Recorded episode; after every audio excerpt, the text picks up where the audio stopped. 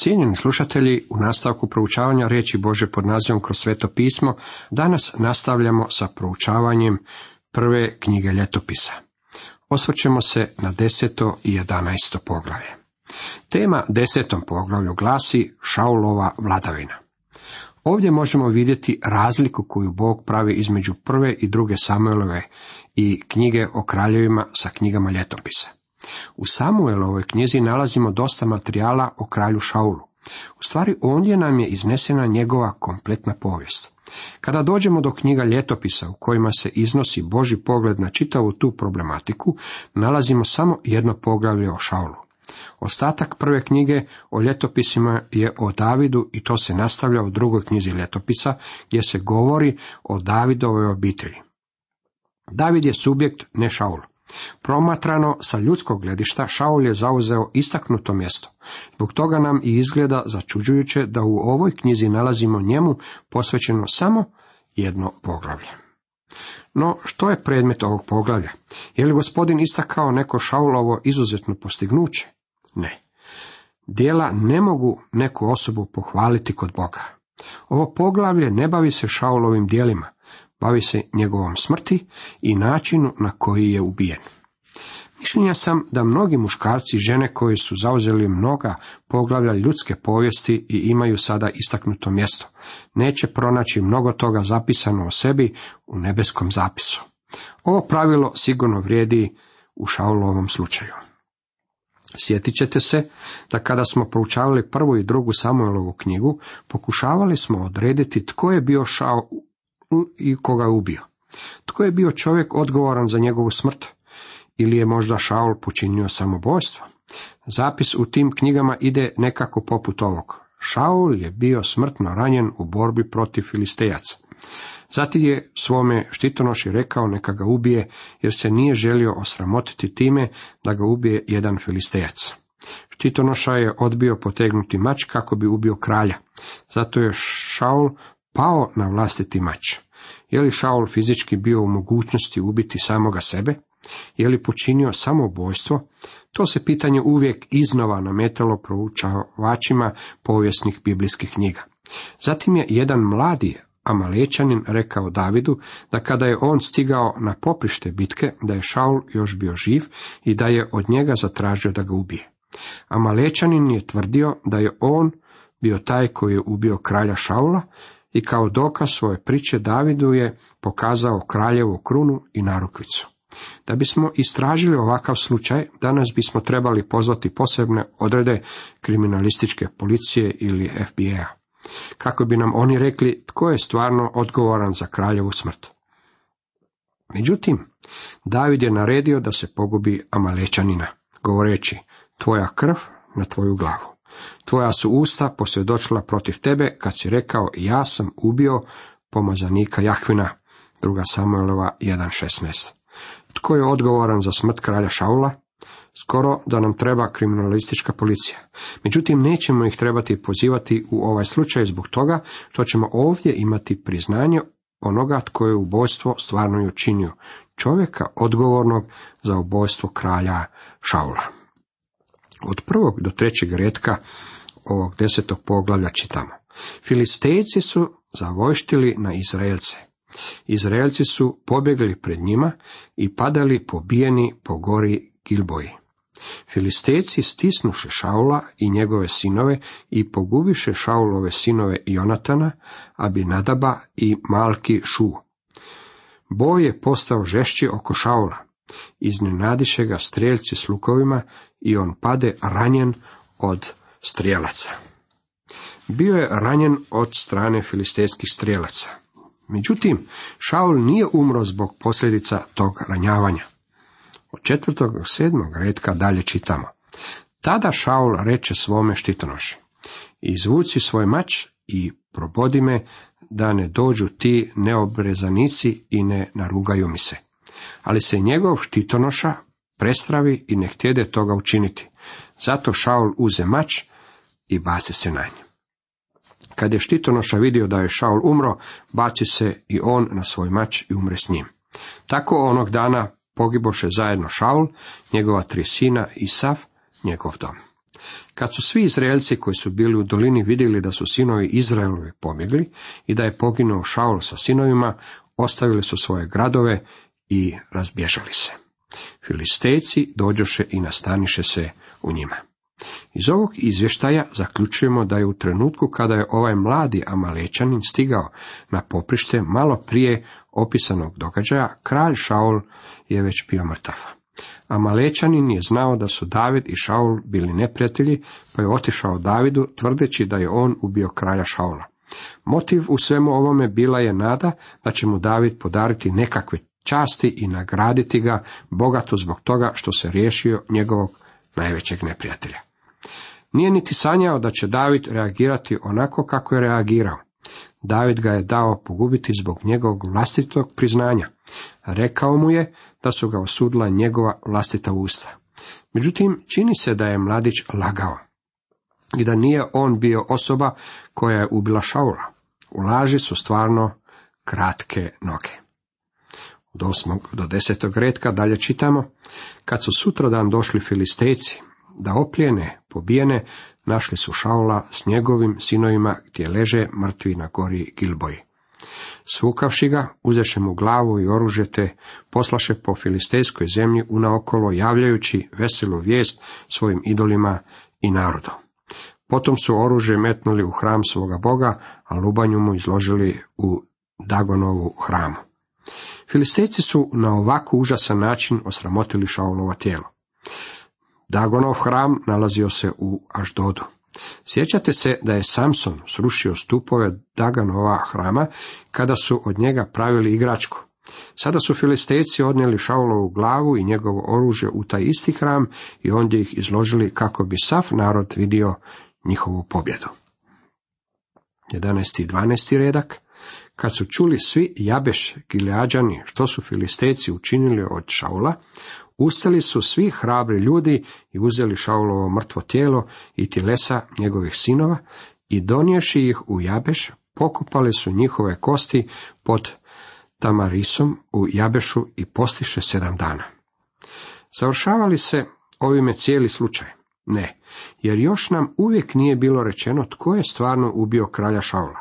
Međutim, u posljednjim stihovima ovog poglavlja nalazimo priznanje osobe koja je stvarno odgovorna za ubojstvo kralja Šaula. Nalazimo priznanje na koje smo čekali. 13. i 14. redak čitamo. Tako je poginuo Šaul za svoju nevjeru, kojom se iznevjerio Jahvi, nije držao Jahvine zapovjedi i povrh toga je pitao za savjet Bajačicu, a nije pitao Jahvu. Zato ga je ubio i prenio kraljevstvo na Ješajeva sina Davida. Pa tko je, dakle, bio odgovoran za Šaulovu smrt? Ovdje piše da se Šaul nije raspitivao kod Jahve, zbog toga ga je on ubio. Tko je to on? Bog je taj koji je oduzeo život Šaulu. To je kao kada Job kaže Jahve dao, Jahve oduzeo. Blagoslovljeno ime Jahvino. Bog je preuzeo odgovornost. Bog je rekao da je on maknuo Šaula. Boga je pogubio. Želite li pronaći pogrešku kod gospodina? Može li se Boga uhititi zbog ubojstva? Dragi prijatelji, Bog je maknuo mnoge osobe. Usput treba naglasiti da je to i razlog zbog kojega je vama i meni naređeno da ne smijemo oduzeti niti jedan ljudski život. Jahve je dao, Jahve je i oduzeo. Tako dugo, dok vi i ja ne možemo dati nekome život, ne smijemo se drznuti i uzeti si pravo oduzeti nečiji život. Samo Bog može dati život, zbog toga Bog može i oduzeti život i kod njega se to ne smatra ubojstvom. Kad vi i ja oduzmemo nekome život, to se smatra ubojstvom. I kada to učinimo, moramo predati vlastite živote. To je bio razlog zbog kojega je David pogubio ovog Amalečanina, kada je ovaj tvrdio da je pogubio kralja Šaula. Zbog čega je, pitamo se dalje, kralj Šaul bio pogubljen? Umro je za svoju nevjeru, kojom se iznevjerio Jahvi. Nije držao Jahvine zapovjedi i povrh toga je pitao za savjet Bajačicu. Šaul se za savjet obratio Sotoni. Zbog toga mu je Bog oduzeo život. U Novom Zavetu nalazimo da je Bog oduzeo živote Ananiji i Safiri. Mnogi ljudi zato optužuju Petra. Mislim da je najzbunjenija osoba toga dana na onom mjestu bio upravo Šimun Petar. Bog je bio odgovoran za smrt ovo dvoje ljudi. I Šaul je umro zbog svojeg prijestupa. Mnogo puta Bog djeluje i oduzima osobi život zbog prijestupa. Sada sam već dosta poživio da bih mogao vidjeti kako je Bog nekoliko puta maknuo određene osobe sa scene. On čovjeka može staviti na policu otklanjajući ga iz njegove službe. Bog je i tekako djelatan u ljudskim poslovima. Bog u današnje doba koliko god je bio i bi se to sviđalo njegovim protivnicima, još uvijek nije abdicirao sa svoga prestolja. On još uvijek čvrstom rukom upravlja svojim svemirom kojega je stvorio. To je njegov svemir i on njime upravlja na svoj način. Ako Bog želi maknuti nekoga, tada je to isključivo njegov posao, a nikako vaš ili moj. On nije odgovoran nama, već smo mi i kako odgovorni njemu. On je taj koji povlači poteze. On je taj koji će suditi, pa je on taj koji i donosi odluke. Htio bih vas pitati, kome ste vi danas poslušni? Čujete li Boži glas ili slušate glas ljudi ili što je najgore sotonin glas? To je grijeh koji uzrokuje da Bog djeluje i da se uplete. Kako je ovo poglavlje? Ono baca nebesko svjetlo na ovo vrlo prijeporno pitanje. Cijenjeni slušatelji u nastavku pogledajmo što nam kaže 11. poglavlje. Tema ovom poglavlju glasi Davidova vladavina. Došli smo do trećeg velikog odjeljka u prvoj knjizi ljetopisa. U prvih devet poglavlja zabilježene su izvanredne genealogije. Drugi odjeljak, samo jedno poglavlje, bavilo se vladavinom kralja Šaula. S Božjeg stanovišta Šaul se nije niti približio dometu kojeg su mu ljudi njegovog doba pripisivali. Uopće nije impresionirao Boga. Gospodin je zabilježio njegovu smrt i razlog zbog kojeg je dao i do nje došlo. Međutim, nije nam dao ništa o Šaulovim postignućima. Sada smo došli do odjeljka koji se bavi vladavinom kralja Davida. Prvo ćemo vidjeti Davidove odličnike, poglavlja 11. i 12. Zatim Davida i Kovčeg saveza, poglavlja 13. do 16. Davida i hram, poglavlje 17. Davidove ratove, poglavlja od 18. do 20. Davidov grijeh u prebrojavanju naroda, poglavlje 21. i Davidovu pripremu i organizaciju za izgradnju hrama koju nalazimo opisanu u poglavljima od 22. do 29. Ostatak ove knjige bavi se Davidom i Davidovom vladavinom. U stvari, genealogija iznesena u prvim poglavljima dovodi nas do Davida i dalje u Davidovu obitelj. Sljedeća knjiga, druga knjiga ljetopisa, slijedit će priču o Davidovoj lozi. Praktički uopće nije posvećena pažnja sjevernom kraljevstvu nakon što su se pobunili i odvojili se od vlasti Davidova kraljevske obitelji. Također je dobro zapaziti dok budemo napredovali kroz knjigu kako Bog stavlja jači naglasak na određene stvari u Davidovu životu, a u potpunosti izostavlja neke druge. Zapazit ćete kako sam 21. poglavlje knjige naslovio Davidov grijeh. On nema nikakve veze sa Davidovim grijehom, sa Bačebom, iako se radi o grehu koji ljudima prvi pada na pamet kada se počne govoriti o Davidu. Umjesto toga, Bog je zabilježio njegov grijeh u svezi prebrojavanja naroda. U Božim očima to je bio njegov najveći grijeh. Vjerujem kako se u tome nalazi velika pouka i za sve nas. Mnogi kršćani određene stvari smatraju grijehom, a druge stvari ni pod kojim uvjetom nisu spremni svrstati u kategoriju grijeha. Vjerujem da kada ćemo doći u Božu prisutnost, shvatit ćemo da smo baratali u nekoliko iskrivljenim mjerilom. Ono što mi smatramo velikim grijehom, možda uopće nije bio grijeh, a ono što smo smatrali malenim ili nevažnim, Bog na naše veliko iznenađenje svrstava u kategoriju teških prijestupa. U Davidovu životu svi bi bili spremni uperiti svoj prst u njega u svezi s njegovim grijehom sa Bačebom. Bog ga je kaznio zbog tog grijeha, bio je to strašan grijeh. Međutim, Bog mu je to i oprostio, jer je David ispovjedio taj grijeh Bogu i pokajao se zbog njega. Iako se ovo pitanje prebrojavanja naroda nama čini beznačajnim, vidjet ćemo da je ono bilo i tekako bitno kad je Bog u pitanju, a vidjet ćemo i zašto. Ovo bi trebalo uzrokovati našu potpuno novu perspektivu u svezi s pitanjem što je to u stvari grijeh. Moramo prepoznati grijeh ne samo u smislu dijela, ono što se smije činiti i ono što se ne smije činiti, već također i glede misli i nakana. Moramo proučavati Božu riječ kako bismo razumjeli Boži pogled na grijeh. U 11. poglavlju u prvom redku čitamo. Tada se sabraše svi Izraelci k Davidu u Hebron i rekoše. Evo, mi smo od tvoje kosti i tvojeg mesa. Sjećamo se da smo u Samuelovim knjigama, koje pokrivaju ovo razdoblje Izraelove povijesti, čitali da je sedam godina vladao nad dva južna plemena, Judom i Benjaminom, a prestolnica mu je bila u Hebronu. Sve ovo prenosi se u knjige ljetopisa. Zašto?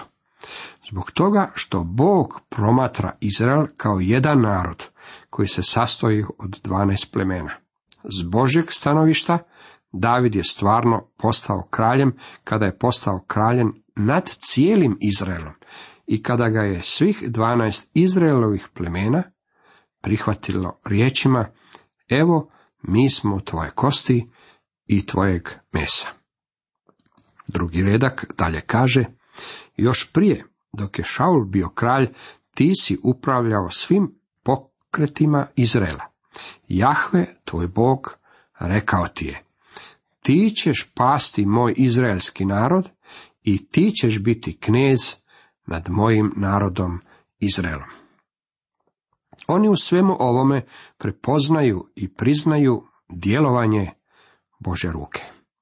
David ne postaje kraljem sve dok ga narod ne prihvaća kao Boži odabir.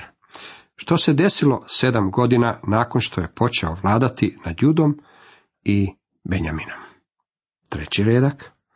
Tako dođoše sve izraelske starješine kralju u Hebron, a kralj David s njim sklopi savez u Hebronu pred Jahvom i pomazaše Davida za kralja nad Izraelom, kako bjaše Jahve rekao Samuelu. Tako je David bio učinjen kraljem nad svih dvanaest Izraelovih plemena. S Božjeg stanovišta ovo je bio trenutak kada je David počeo svoju vladavinu. Cijenjeni slušatelji, toliko za danas.